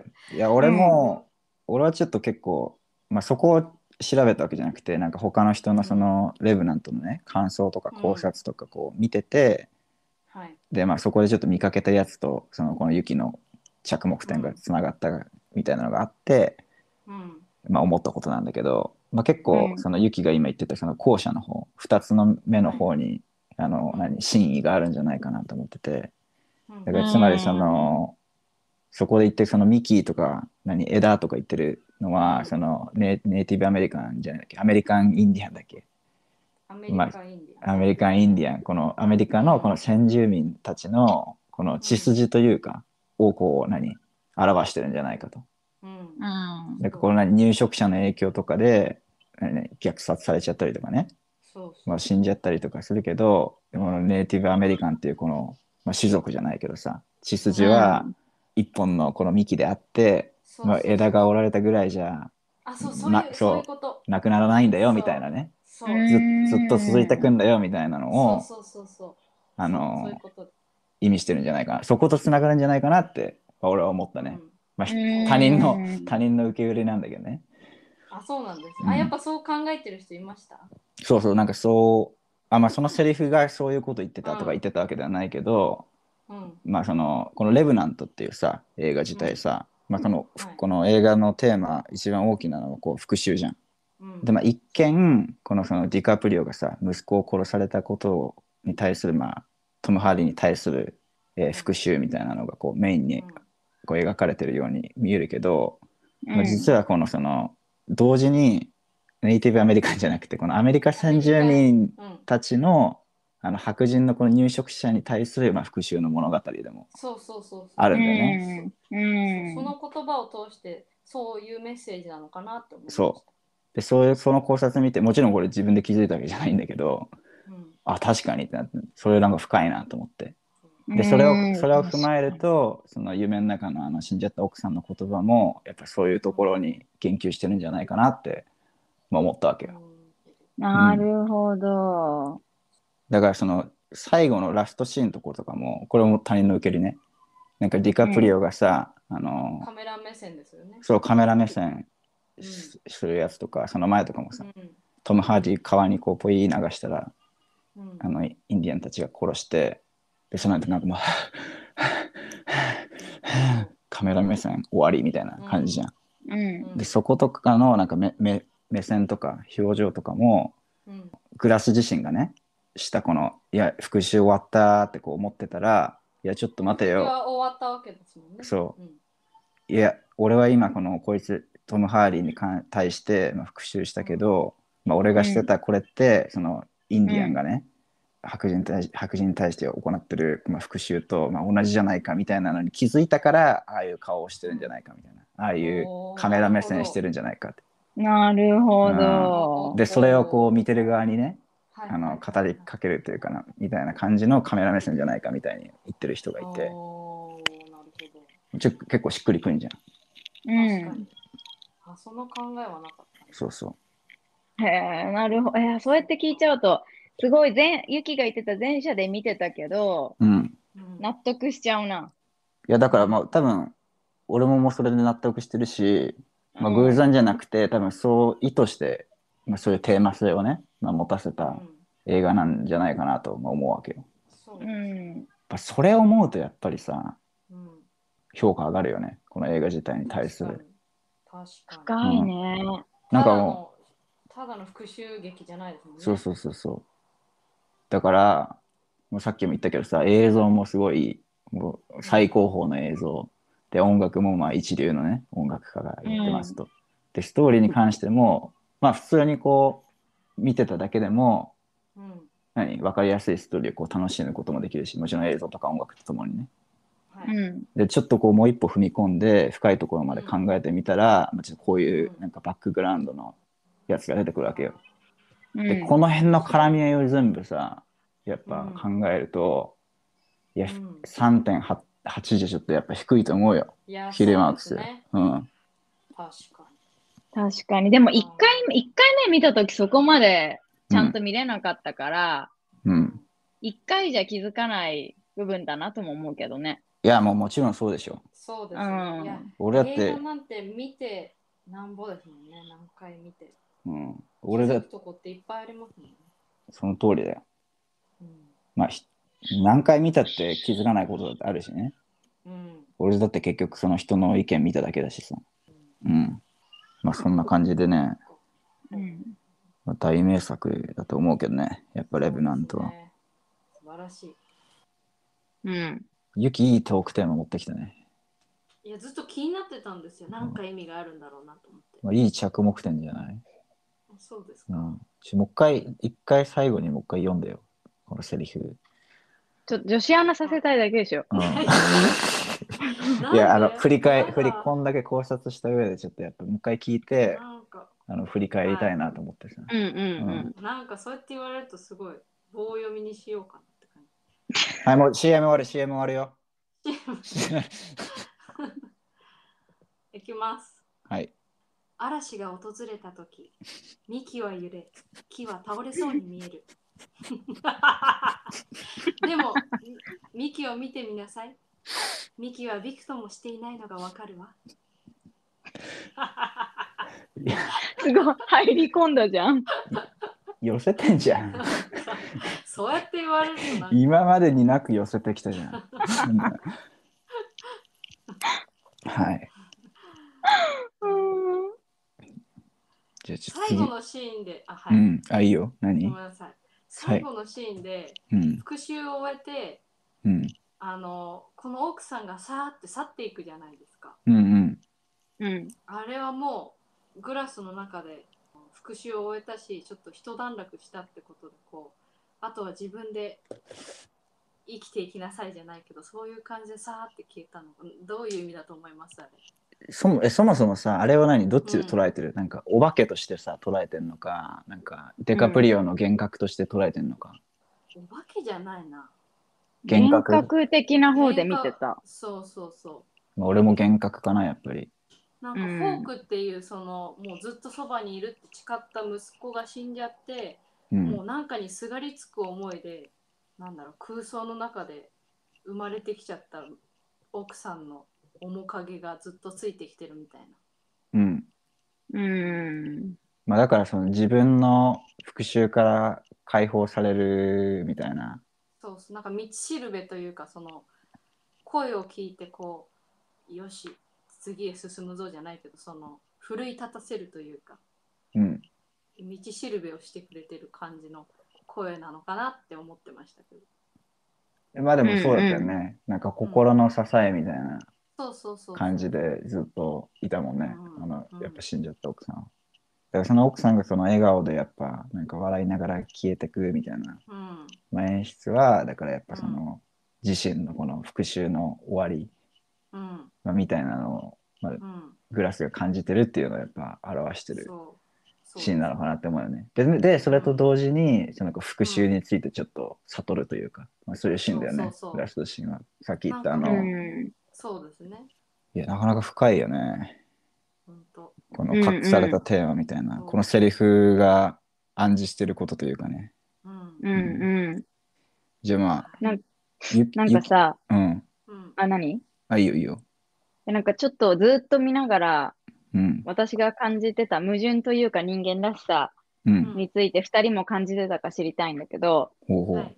なんかさ、あのーグラスはさ、もう僕僕には何もないから、うん。うなんかもう一度死んだようなものだ、みたいな感じでさ、復讐に向かセっリフあて、うんそう、とりあえずギリギリの感じで生きてるわけじゃん。ううんん。でもさ、えトム・ハーディの方の役の名前なんだっけフィッツ・ジェフラィルッドツみジェたいなラ。ルドううんん。フィッツジあェラさ、ル失うものがいっぱいあって、ドうんそうそうそうそう必死に生きてるじゃゃん。んうんえ、そのさ、失うものがない割に、う。うんんちゃんと生レバー食べてる し、ちゃんと、ちゃんと馬の中で寝るし、う。うんんなんか、なんて人間らしい最なん最低欲求がちゃんとあって、なんか矛盾、矛盾でもあり人間らしくもあり、確かにね。そう、なんか、すごい不思議な気持ちになって見ててさ、途中。なるほど。確かまあ、もちろんに復、讐っていう部分はあるんだけど、うん。ちゃんと、ちゃんと寒くないようにしてるじゃん、みたいな。そうですよね生きることへの生きる執そう念ね。そうそうそうそうそう。だからその力強さを感じつつ、うんわ、人間らしいわーって思ったんだけど、そういうの感じてた、確かに。うんまあ、言われて思っったかたうな。んうん、なんか確かにさ、あの、あんだけ熊にボコされてさ、うんあの仲間にも裏切られて息子殺されて山に捨てられたらさうなんんか「あもういっか!」っつってなんか俺だったらそうなんなるか死んじゃうかもしれない。そうそうそう。そうでしょ、うんうんでも私が思うにうん一。回あのフォークが殺されて一緒にもう寄り添ってずっとそばを離れないって言ってこう、うん一緒に寝るじゃないですか、死体と一緒にね。うん。そうそう私あそこで一回本当は死んでるんじゃないかなってなんか勝手に思ったおおなんかなるほあど。のうんじゃあなんだろうあそこで一回もうんう息子は死んじゃったしもう僕俺は生きてる意味がないじゃないですけどもう目的もないし、こんな自分は歩けないしってことで一回あそこで寝て、うんその後のシーンで本当になんか長いうん山と光と雲のはい映像はいがこう続くうんですけど、わ、ん。うん。かります気づきましたいや、ごうんうん。もう一回見ないとわかんないな。そううそれであそこでそのグラスのうん。その寄り添ってフォークと寄り添って寝てる息遣いがうん。バックグラウンドでそのシーンなんですよ。ええ。へーそれでそうそれ細かいであなんかそのグラスの「はあはあ」っていうのとうん。素敵なこう綺麗なシーンが続いて私はあそこへうんなん。か天国へ行くような道みたいな感じの映像なんですよ。うん。だからそこで一回死んでその蘇りしもののああ、なるほどなね。いけど、それで、うんいや、こんなことして敵を打たなきゃってことで、あのぐあの時のグラスの執着としては、そのなんだろう、あいつへの復讐、フィッツジェラルドへの復讐とうん。生きなければっていうので、はあそこでは旅は始まるんじゃないかなって勝手に思ってたけど、えー、深っ。確かに。あの映像がすごく綺麗で、へー引き込まれて、なんか本当に天国へ行くような感じの光の差し方だったし、うん。そう。すなるほごどい。ね。そこにはちょっと着目してなかったね。なるほどね。そこからのスタートね。そうって勝手に思いましたけうど。ん。でも唯一一緒に残ってたフォークがなくなっちゃったっていう点でうんそうそう考そうえるとありえるよね。うん。ずっとそばを離れないからって約束してたのに、あのそばに入れなくて殺されてるのはもう見てるだけだったっていう自分のその、うん無複力雑感なってい気うかね持ちじゃないですか。そうそうそうそうう、ん。だからもういいやってあそこで一回諦めちゃったのかなっていう感じ。う。るほどうんん。まあそこでいもうグラスという男は一度死にでもう復讐の心だけ残ったそう、亡霊が戦う。亡霊が戦うみたいなかっこい いかっこいいな、なんかレベナントってそういう意味らしいですよね。まあ、そのなんか俺も蘇うんりしう者ん。書いてあっうた。うん、サブタイトルのそのまんまですけど、亡霊とか。なんかダブルミーニングみたいな感じでなんかいろいろあるらしいねフランス語でなんだとかなんかいろいろ見あ、たそうわなんですか。うん忘れちゃったけど、 へー うん、ちょっと気になったら後で調べてみたらいいかもはい。う。うんかなって。あそこで蘇ったのかなって。そこが蘇るポイントだったとうんうんうんうんうん。でもギリギリのところで戻ってきたからね。うんなんかもっと俺ふ、なんか浅い感じで考えてた、その何、サブタイトルみたいなところに関して、蘇りし者って。普通に死に死にかけて、うん頑張ってかいうんうんわかるかあー 回復したやつみたいな。まあ、でもわかるそうですよね。うきん。っといそうだと思います。まあちょっとわからん勝手な解釈ですけど。や、でもなんか結構、まとう、なんかいてそうな感じがするけどね。やっぱり。うんそうあ、あのシーン見てほしい。うん。気になるわ。そいや、結構やっぱあるね。なんというかこう、こう一歩踏み込んで考えてみると、なんかうやっもぱ2回以上見ないとこういうの気づけないですう、いね。や、そううんよ。う多分もう一回どっかで見るけど。俺、このチャンネルやってても、毎回思うもん。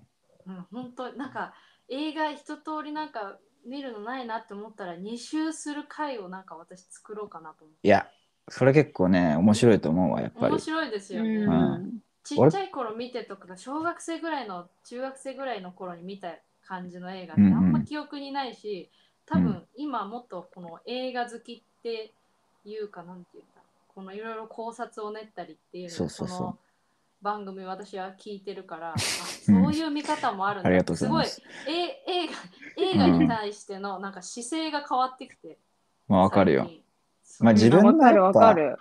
見で方こ変わるもんね。うやんっぱ。えこのシーンどういう意味なんだろうなまあいいやって見てたシーンじゃをなんか どういう意味なんだろう調べようとかどういうふうに考えてる人が他にいるんだろうっていうのを見たりして、その見終わった後も楽しうん。映画を楽しむっていう楽しさを学びましたね。いや、それ楽しいよね。楽しうんい。楽しいよね。うん俺もな、なんだろう、本格的にそういうのやっぱやるようになったのそはうこれ初めてからだから、ちょっとそうそこのね、面白さっていうのやっぱ。本当なんか毎週木曜日は聞かせてもらってますけど面白い。ありがとうございます。 ありがとうござ います。うん。まあでもさ、3人で話してても結構さ、まあ、カノンは特に見方がいつも違うからさ、う。うんん面白いよね。そんなに違そううんねだって。そまあそ人の、考え方はなかったわっていうのありますもん ね。そうそう。やっぱ人の意見聞くのは面白いよ。う。なん面だかんだ白い。特にカノン変だし。そうなんだよな。マリコうもん大概だけどね。なんかチャーリーはさ、もともとさ、めちゃくちゃ映画見てさ、ちょっと監督目線的な感じたとなとこ絶対あったじゃん、このポッドキャストする前から。まあ多少はあったかもね。多少は。うんう。ん。でもマジでなんかこの2人の映画に対する視線を聞くようになってから映画の見方がほんと変わったわ。ですよね。絶う対んそうだといや、やっぱ、それ2回、3回見ないと、思ううん。あ本当の良さ語れわないですよわかんないやつ、そう語れないやつってやっぱいっぱいあると思うから、まあ、ぜひ。ね、そうそう。まあ、新しいのやっぱ見たくなるけどさ、やっぱ面白いのいっぱいあるからさ、そうですね面白そうなやつね。うんうんでもやっぱ、昔見たやつを見直すのも、まあ、いいんじゃないでしょうかというそうですね。うん。うんそうですね。話だね。うんうん。はい。しようまあ、そのとこかなうん。まあ、あと俺が話したかったのは、はうい。ん。あの、サバイバル描写。まあ、今までもちょっとうん何回か触れたけどさ、ううんん。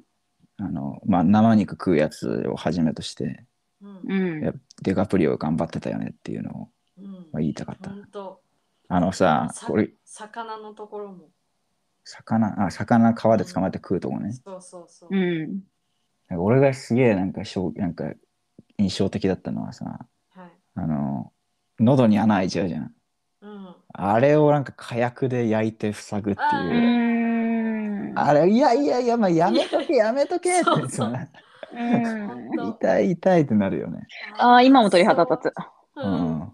あの発想は正解なのかとかって思うし。あれ、え誰かさ、ハガレン読んだことあるやついるよん、ちょっと読んだ。鋼の錬金術師。ちょっと見た。鋼の錬金術師で、あの、マスタング大佐っていう炎を使うやつがやるんだよあ、ね、はいはいはいはい。あ、そうなんですか。そうなんだ。 そう。俺マもスタング。小学生の時衝撃的だったけど、同じぐらい衝撃的だったね。え、今回怪我を治すのにってことですかそう、なんか腹に穴開けられて、そのままほう、あとはもう、出血して、出血死しな、みたいな感じで放置されて。うん。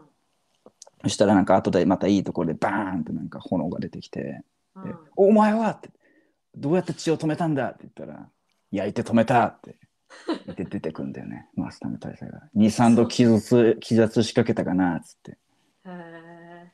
で倒すみたいな。まあ、それと同じぐらい衝撃的でした、うんうん。いや今リア回。リアル味が違うでしょ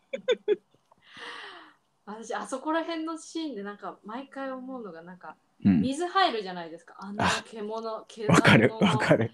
うん来てうん。それであれってなんか部屋干ししててもなかなか乾かないので、あんなのあんな寒い中で焚き火ちょっと焚いただけ でもなそう数時間じゃ乾かないじゃないですうか、ん。うん。うんめっちゃわかでる靴も。そうだし、でやっと乾いてあの川に落ちるじゃないですか。うん。逃げて見つからないように。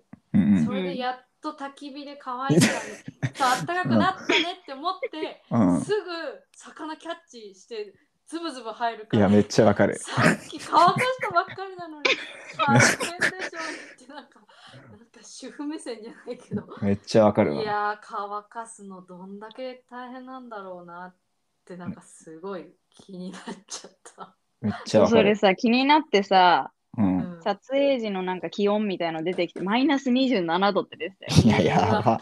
乾かないでしょ。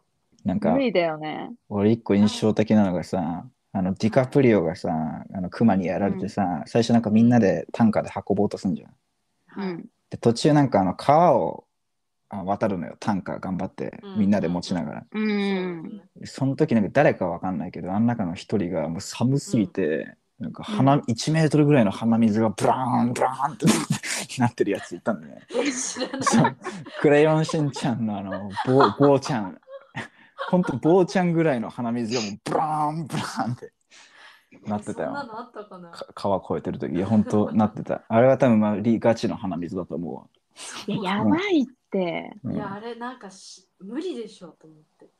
いやでもさあのさみんなさ俺もさあのみんなさあんな寒そうななのにさ水の中に躊躇なくジャブジャブそ入ってく感じすげえ気になったわなんかう。うんうんうんなんか「うわあいやーやめやめとけやめとけ」ってそのそうそうそう。誰も言わないでちょっそうと遠回りしてでもっていうふうにならないで。ズケズケズボズボ入るからなんか、ねうわかその後が大変でしょうにと思ってやばいよね。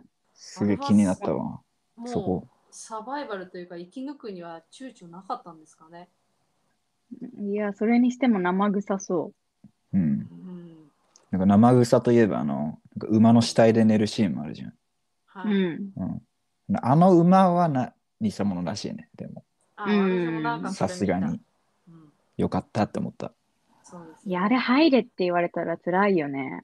うんいや、辛いよ。でもなんかさ、なんだっけ、あの、あのアメリカのさ、ベア、ベアグリルスだっけえあの、なんか、めっちゃサバイブするさ、なんか元軍人のおっさん知らない、え知らん多分ベアグリルスだと思うんだよね。なんか、うんそのジャングルとか砂漠とかそういうなんか、なんかエクストリームな気候の地に行って、そこでちょっと1週間サバイバルするみたいな、なんかドキュメンタリーチャンネルみたいなのなんか撮ってる結構有名なおっさんなんだけど、うんそのおっさんそういうの結構好き。い多分ね、もしかしたら見たことあると思うよ。や、今、ググったけど、この人知らないな。あ、本当か。で、俺がそのおっさんがやってたのすげえ覚えてるのが、なんか砂漠の回で、うんうなんん。か砂嵐から隠れるために、その辺のラクダの死体に、ほんとレブナントの馬みたいな感じで入って、一晩過ごすっていうのやってた。いや、そうですあそれは多分ガチモンのラクダだからね。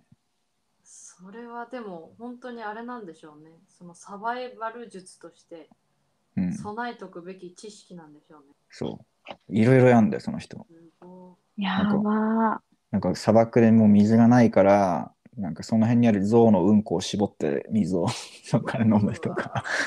い。やってた私食べたうん。い。うわ私もあ、でもあの、インディアン。ンの人がくれたさ、うんう。ん。あのー肉の塊っていう、あれ、なんていうのレバー以外のさ、部分もすごいリアルだったじゃん。骨の周りについた。ああ、こじくって食べるやつ。そうそうそうそうそう。はいはいはい。あれとかも絶対無理。でも、しかもその人死んじゃうし、みたいなうん。確かに。うん。そう。あれどこまでリアルなんだろうね。レバーはリアルだとしてさ。あの、そうあそうそのう、バイソンは多分偽物だよね、さすがにね。多分ね。そうじゃないで。で、な中に生レバー仕込んで、うん。レオナルドに、ディカプリオに食わせたんだか。うんうん。あとさ、あと一個さ、あの、ディカプリオが回復したさ、小屋みたいなな、じゃあ、あのインディアンがはさ、いはいはい作ってくれた。なんんかあれもなんか本当にあるやつらしくて、なんかす、へちー治療法らしいですね。そうそうそう、なんかインディアンの伝統的な治療法で、うん、スウェットロッチって、なんかまあサウナみたいなもんでね、そうそうそうそう。へーなんか汗かいて治すみたいな。うん、でなんか薬みたいなのもあの言ってたけど、うんうん。なんかハーブみたいの使ってたよね。うんうまん、あ、そういうやつらしいわ、あれは。私もそれなんか、どっかの記事で読んだ。うん。でもやっぱ汗かくとね、治るからね。怪我、 怪我はわかんないけど、うん、うん。俺もなんかあるわ、たまに。なんあか、そうですか。もう気絶する、気絶するようにベッドで寝て、なんか起きたらもうびっちゃびちゃでうん。目覚めて、あれでもなんはか回復してるの。体軽いみたいな。 そうなんだ。俺結構まあるでも熱出たら汗かくもんね。うん。発汗させて、こう出すんでしょうかね。毒う素。ん。うん。だから、風邪ひいた時はぜひ試してほしいね、これ、スウェットロッチ。みんな、皆さん に。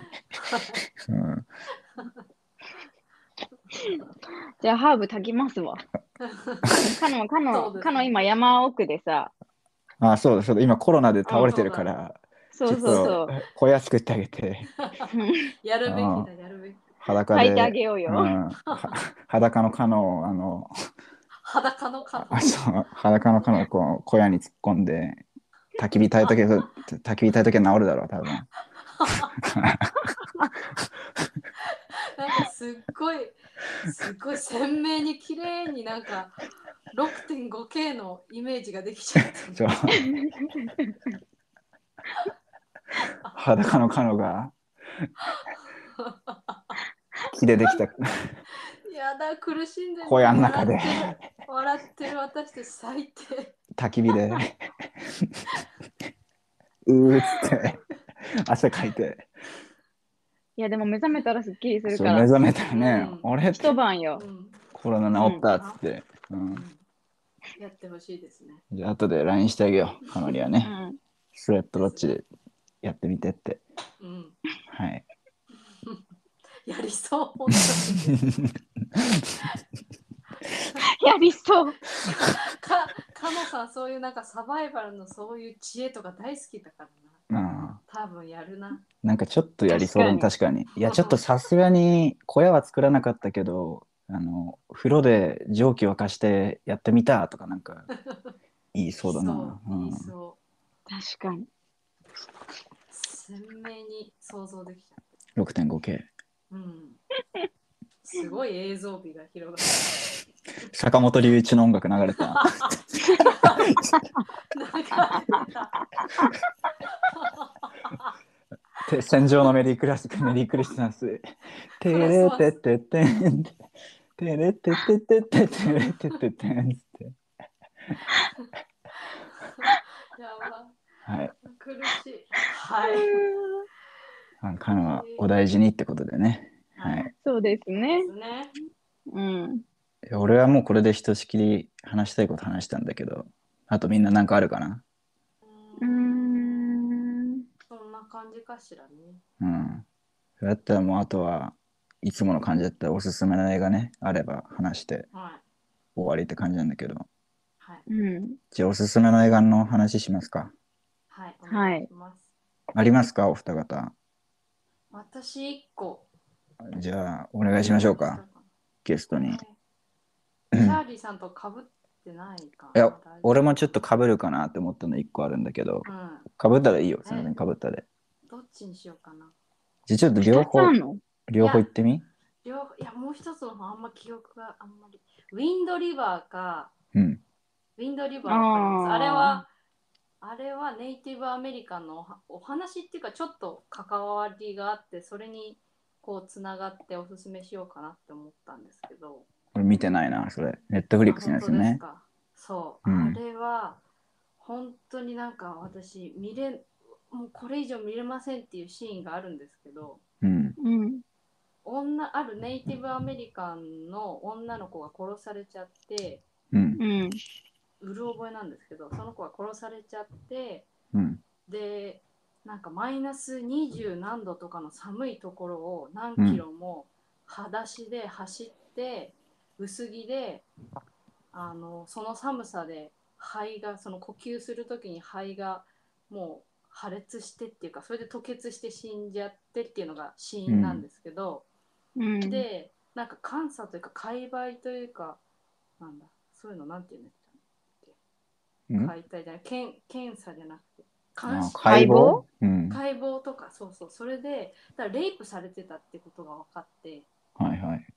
それなんですけどでも死因としては肺がその寒さで肺が破裂しちゃって死んだっていうのが主な死因なので、そのレイプされたっていうことはあんまり注目されなかったんですけどうん。ある警察だから FBI がいやこれはなんか裏にあるって言っていろいろ調べるんですけどうん。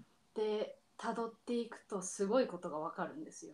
はいはい。サスペンスですね。そう、サスペンスです。で本当に私はもう、これは2回以上見れませんっていうシーンがあるから、もうあんまり多分見ないとは思うんですけれども、おおなるほどねそう。ちょっとまあそこは見てほしいんですけれども、最後はめちゃくちゃすっきりするんですよ。おーっていうのはまあ見てくださいね。なうるほどね。ん。 そうそういう、そういう気そに気にならせ方してくる。気に気になったら見ればいいんじゃないでしょうか。そういう、そういう感じか。気になるうな。んうどういうつながりでこうおすすめしようかなっていうのに悩んん。すいまで、せん。うん。いいそのネイティブアメリカンというか、その先住民というか、うん。インディアン系でこう今のは紹介しましたけど、はいはい。うん。もう一つあって、簡単にどっちも説明すると、うん。もう一つかぶってないから、メメント。メメンおト。おー。いや、かぶってないかぶってない。あ見たことありますよ、お二人とも。俺ありますよ。はい。これはクリストファー・ノーランのうん。最初の、これで注目を浴びたのかな最初ではないね。最初ではないですかうん。それで注目を浴びたね。そうそうそううーん注目を浴びた作品なんですけどこれはどこがつながりがあるかっていうと、うん。これはもうそれがわかんない。これはもう完全にそのリベンジあ、そっちでね。うそんっ。ちもう執念深く犯人を追っていくっていう映画なんですけれどもうん。まずこの撮り方というか物語が常に逆逆再生っていうとなんていうの難しいよスター・ウォーね。ズ、そう、スター・ウォーズみたいに、こう、後ろからストーリーが進んでいくから、一回見ただけじゃ全然理解できないんですけれども、うん。そう面白い映画の撮り方で、そうだね。このこの感じは見たことないなっていう感じなので、おすすへめえ。そクリストファー・ノーランらしさがね、全開うだよそうね。そうそう、全開、もう全へえ。もう最初から一番初めのシーンからここはもう本当に逆再生なんかそうこの主人公の人の奥さんが家であの殺されちゃってその光景を目にしちゃったショックで、ショックの後遺症で10分以上の記憶を、 あのー保持できないんですよこの主人公がう。ん。うん。だからでもその犯人を殺すっていう復讐劇なんですけれども要するに。うん。でもう10分以上記憶がないからこの自分で調査を一人で続けて得た手がかりとかをあのメモにしたりででもメモメモにしてもこれは自分の自分で書いたものなのかっていうところもあるので記憶がないからで本当に重要なことは体にあのタトゥーにして入れていくんです、うーんとかプリズンブレイクじゃん。そうそうそう。それで写真とかにメモしたりとかして、それを常に持ってたりとかして、うんまあここは、え、でもここは覚えてるんかいとか突っ込みたくなるまあねところはあるんですけど、うん。でもそう最初のシーンからもう逆再生で、そのポラロイドでしたっけあの写真うん。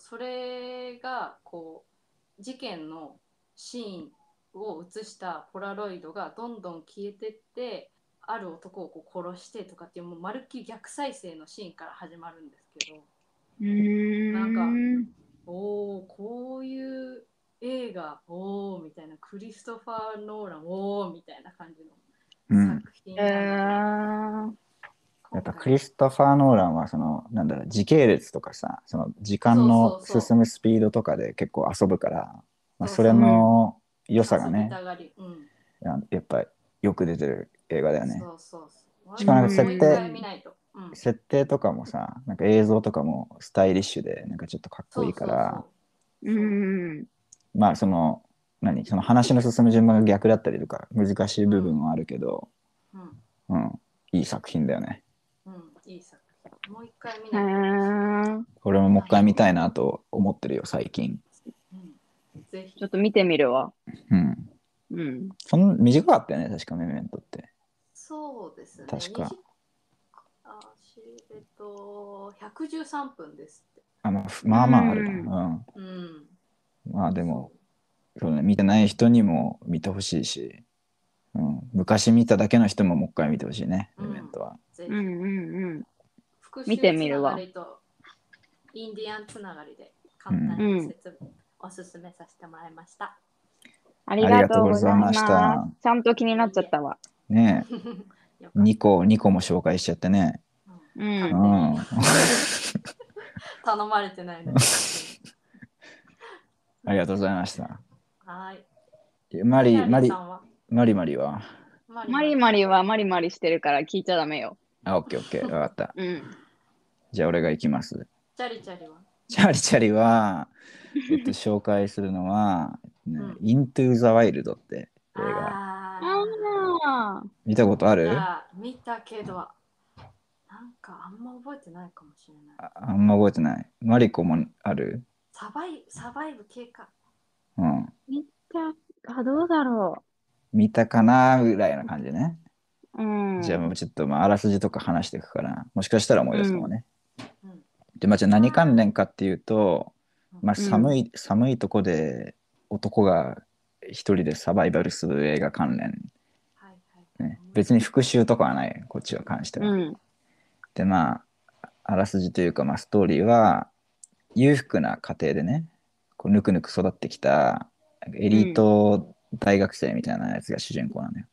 でもちょっとある時、まあ、思い立ってなんかこ今後の学費みたいなやつをこう全部寄付しちゃって自分の免許証とか身分証とかも全部切り裂いてゴミ箱に捨てて体一つでアラスカに旅に出るっていう話なのよ。まあロードムービーみたいな感じなんだけどね。うん。うんうんうんでこれはなんかねなんていうかもう感じる映画なんだよね結構。あーでわかるでお俺が多分もう初めて俺が初めて感じた映画 どうい うことでなんかみたいなところあって、うん。まあ、ちょっとなんて言ったらいいか難しいんだけどね、うんまあ、ロードさっき見てもロードムービーみたいなさ感じだから、うんまあ、はっきりとした、まあ、ストーリーみたいなのそんなないのよ、まあ、ぶっちゃけ。うんうん。本当にさっき言ったところまででで、まあ、その後アラスカでそいつがどうなるのかっていうのをこうずっとあ持ってくだけの最後があダあメだよ最言後っのちゃ、シーン分かった、うん最後のシーン思い出したまあ、最後のシーン結構有名だね確かうに、まんあ、そういう映画で、うんうん。まあ、男がもうアラスカでもう行くあてもなくフラフラするだけの映画でチャーリーが感じた映画そうそうそうそうでまあ感じ、初めて感じた映画ね。そうで何をね何を感じたかっていうと、そのまあ、うんまあ、レブナントほどではないけどさその時代も時代だから制作のうね、ん。まあ、そのアラスカのさ綺麗な映像とともに常にこうお届けされるわけよ。うん、でまあその行く先々で、まあ、いろんな人とかこう動物とかにこう出会って、まあ、いろんなことをこう体験していくわけよ、うそのん。ロードムービーらしく。でまあ一応最後にはそのユキがなんか言ってるように、まあ、ちょっと決定的な出来事がまあありまして、まあ、そのままの流れでエンディングまで行っちゃうっていう感じのう、うんうんうん映画なんだけど、まあ、そんな感じだけどこれ見る人にとってはそれを見終わった後になんかこう「えで?」みたいな感じに、うーん。まあ、なるかもしれい。ないよねぶっちゃけ。うんうん。まあ、なんだけどでもでも当時俺初めて見た、まあ、多分二十歳行ってない時ぐらいの時はなんかよくわかんないけどめちゃめちゃ刺さったんだよね。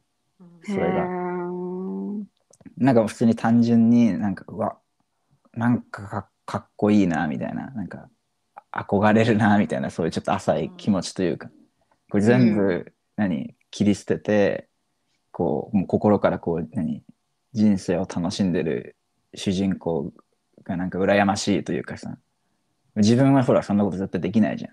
なかなかできないですよ、ねそうそうそうそ全う部捨ててうなんて、ん。実ちなみに実話なのねこれねあそう実話ベースの話。うーんだからその自分が絶対できないことをやってるしかもそれをめちゃめちゃ心から楽しんでるやつに対するなんか憧れというかうら羨ましさというかでそこになんかこのアラスカっていうなんかその俺からしたらもう遠く離れたなんかうん。大自然、まあ、そのなんか美しさみたいなのとかもこう散々見せられてこうなんかいろんなのがこう何合わさってこう見た後にああ感じたわーってこう なったわけよ。うん。まあそんななんかさもう二十歳もいってないようなところでさ、うんそうそう感じないじゃんなんかなんか俺なんかまあ特にそうだったんだけど、まあ、なんかこれよくわかんねえなって言ってなんかそういう映画って、うんうんまあ、記憶にも残んないことが多かったんだけどなんかこれはなんかすごい刺さって感じてでもやっぱ記憶に残ってでその後も何回も見直したりとかね、したんだよあそうなね。ですうん。まあそういう映画だからさ。まあでも俺のこういうのに関してはなんかまあ、俺のこの個人的な感想を聞いても多分、何、クソの足しにはならないから、まあ、ぜひこう、まだ見てない人は、こう自分でね、自分で見て、どう感じるか、まあ、試してみてほしいというか、感じてほしいね。ちょっとそのラストも気になっちゃうわ。うん。で、まあ一応、一応もう、何ストーリーがあんまないとか言ったけど、でも世間的にもこう高く、広く評価されてる、ますよねそうそうそう、作品だから、まあ、結構そんな、うん。うん。なんだろう、こう難しい映画だなとか思ってこう構えて見る必要はなくて、まあ気楽な気持ちでね、あ名作だから見てみようぐらいな感じでうん見たらいいかなと思う。うん見たでもロードムービーだも話題にんねなっ。うん。そうそうそう、話題にもなったし、そうそうそう。今、ロードムービーって検索したら、何多分出てくるぐらいには有名だと思うん。う。監督はあの、ショーン・ペンでね。そう。そう、今調べて思った。ショーンペンなんだ。そう監督だけだけどね、これは。うん。まあ、ちなみにあの、レブナントで出てきたあの、ヘラジカさんとか、グリズリーさんとかも、まあ、出てくるから、まあ、その辺も注目ですね。動物注目ね。う。うんん。うんうん。もちろん環境はやっぱレブナントで似てるから、寒いとこうんろ。うん。アラスカだから、もっと北だけどね。うんうんはいうん。。えー、見たい。どうなるのこの人。この人どうなっちゃうのいや、人間って、てんてんてんってな感じ。そう。まあ、感じてほしいよ。よ。うん。感じてくれ。 うこれをわ、見て蔦屋しかない。つらい。はい。はい。なんですそうチねャ。ーリーしばらくもやもやするわさんがおすすめしてくれるの。うん。なんか全部ないんですよ。ツタヤとか行かないと。そんなこと言われても知りませんよ。 言ってください、伝え屋に。はい。そっか。はい、はい。じゃあ、以上かな、今日は。ははい。うん。ありがとうね、ゆきね。い。いえいえありがとうそんなことないです楽しく出ていただいて話させいただきました。また、またやろうよ。楽しいですね。そうだ、楽しいでしょ、うん意外と。うん。うん。いつも第三者として聞いてるけど、でもなんかうん物申したくなる時ある。わかる。あ、そうだよね。聞いてるだけだそとうね。聞いてると。あ、なら聞いてるとってことね。うん。そうう。ん。いや、まあ、そうなんかチャーリーさんがズ何ートピアズートピアの話してるのにズーランダーって言 って。全然全然マジ違う全然違う映画なのにこのまま進んでいっちゃうのかと思ってかなさんがあれズートピアじゃないって直したのがちょっと時間がかかったんですよ。よかった、直してたか。そう。ツーズー危ない危ないランダ ー、ツーランダー全然違うやんと思って、私は直したくてなんかムズムズしながら聞いてた。直さないからね。 そうだそうね。そう。そういやまあでもぜひ、まあ、今回はカノコロナで出れなかったけどさ、うんまたユキ呼んだ時あのカノが小屋から出てきた頃に はそうそう。4人で。 4人でねまたやれ たら汗びしやれたら汗汗びびししょょびびししょょでで ょ裸で出てきた可能性が。まあその頃には4人でできるといいね、うん、ああ、 そうで面すねありが白い。とうございます。はいじゃじゃあ、こんな感じで。あはいはい。じゃあお疲れさん今日はありがとうございました。ありがとうお疲れ様です。またねバイバイ。バイバイ。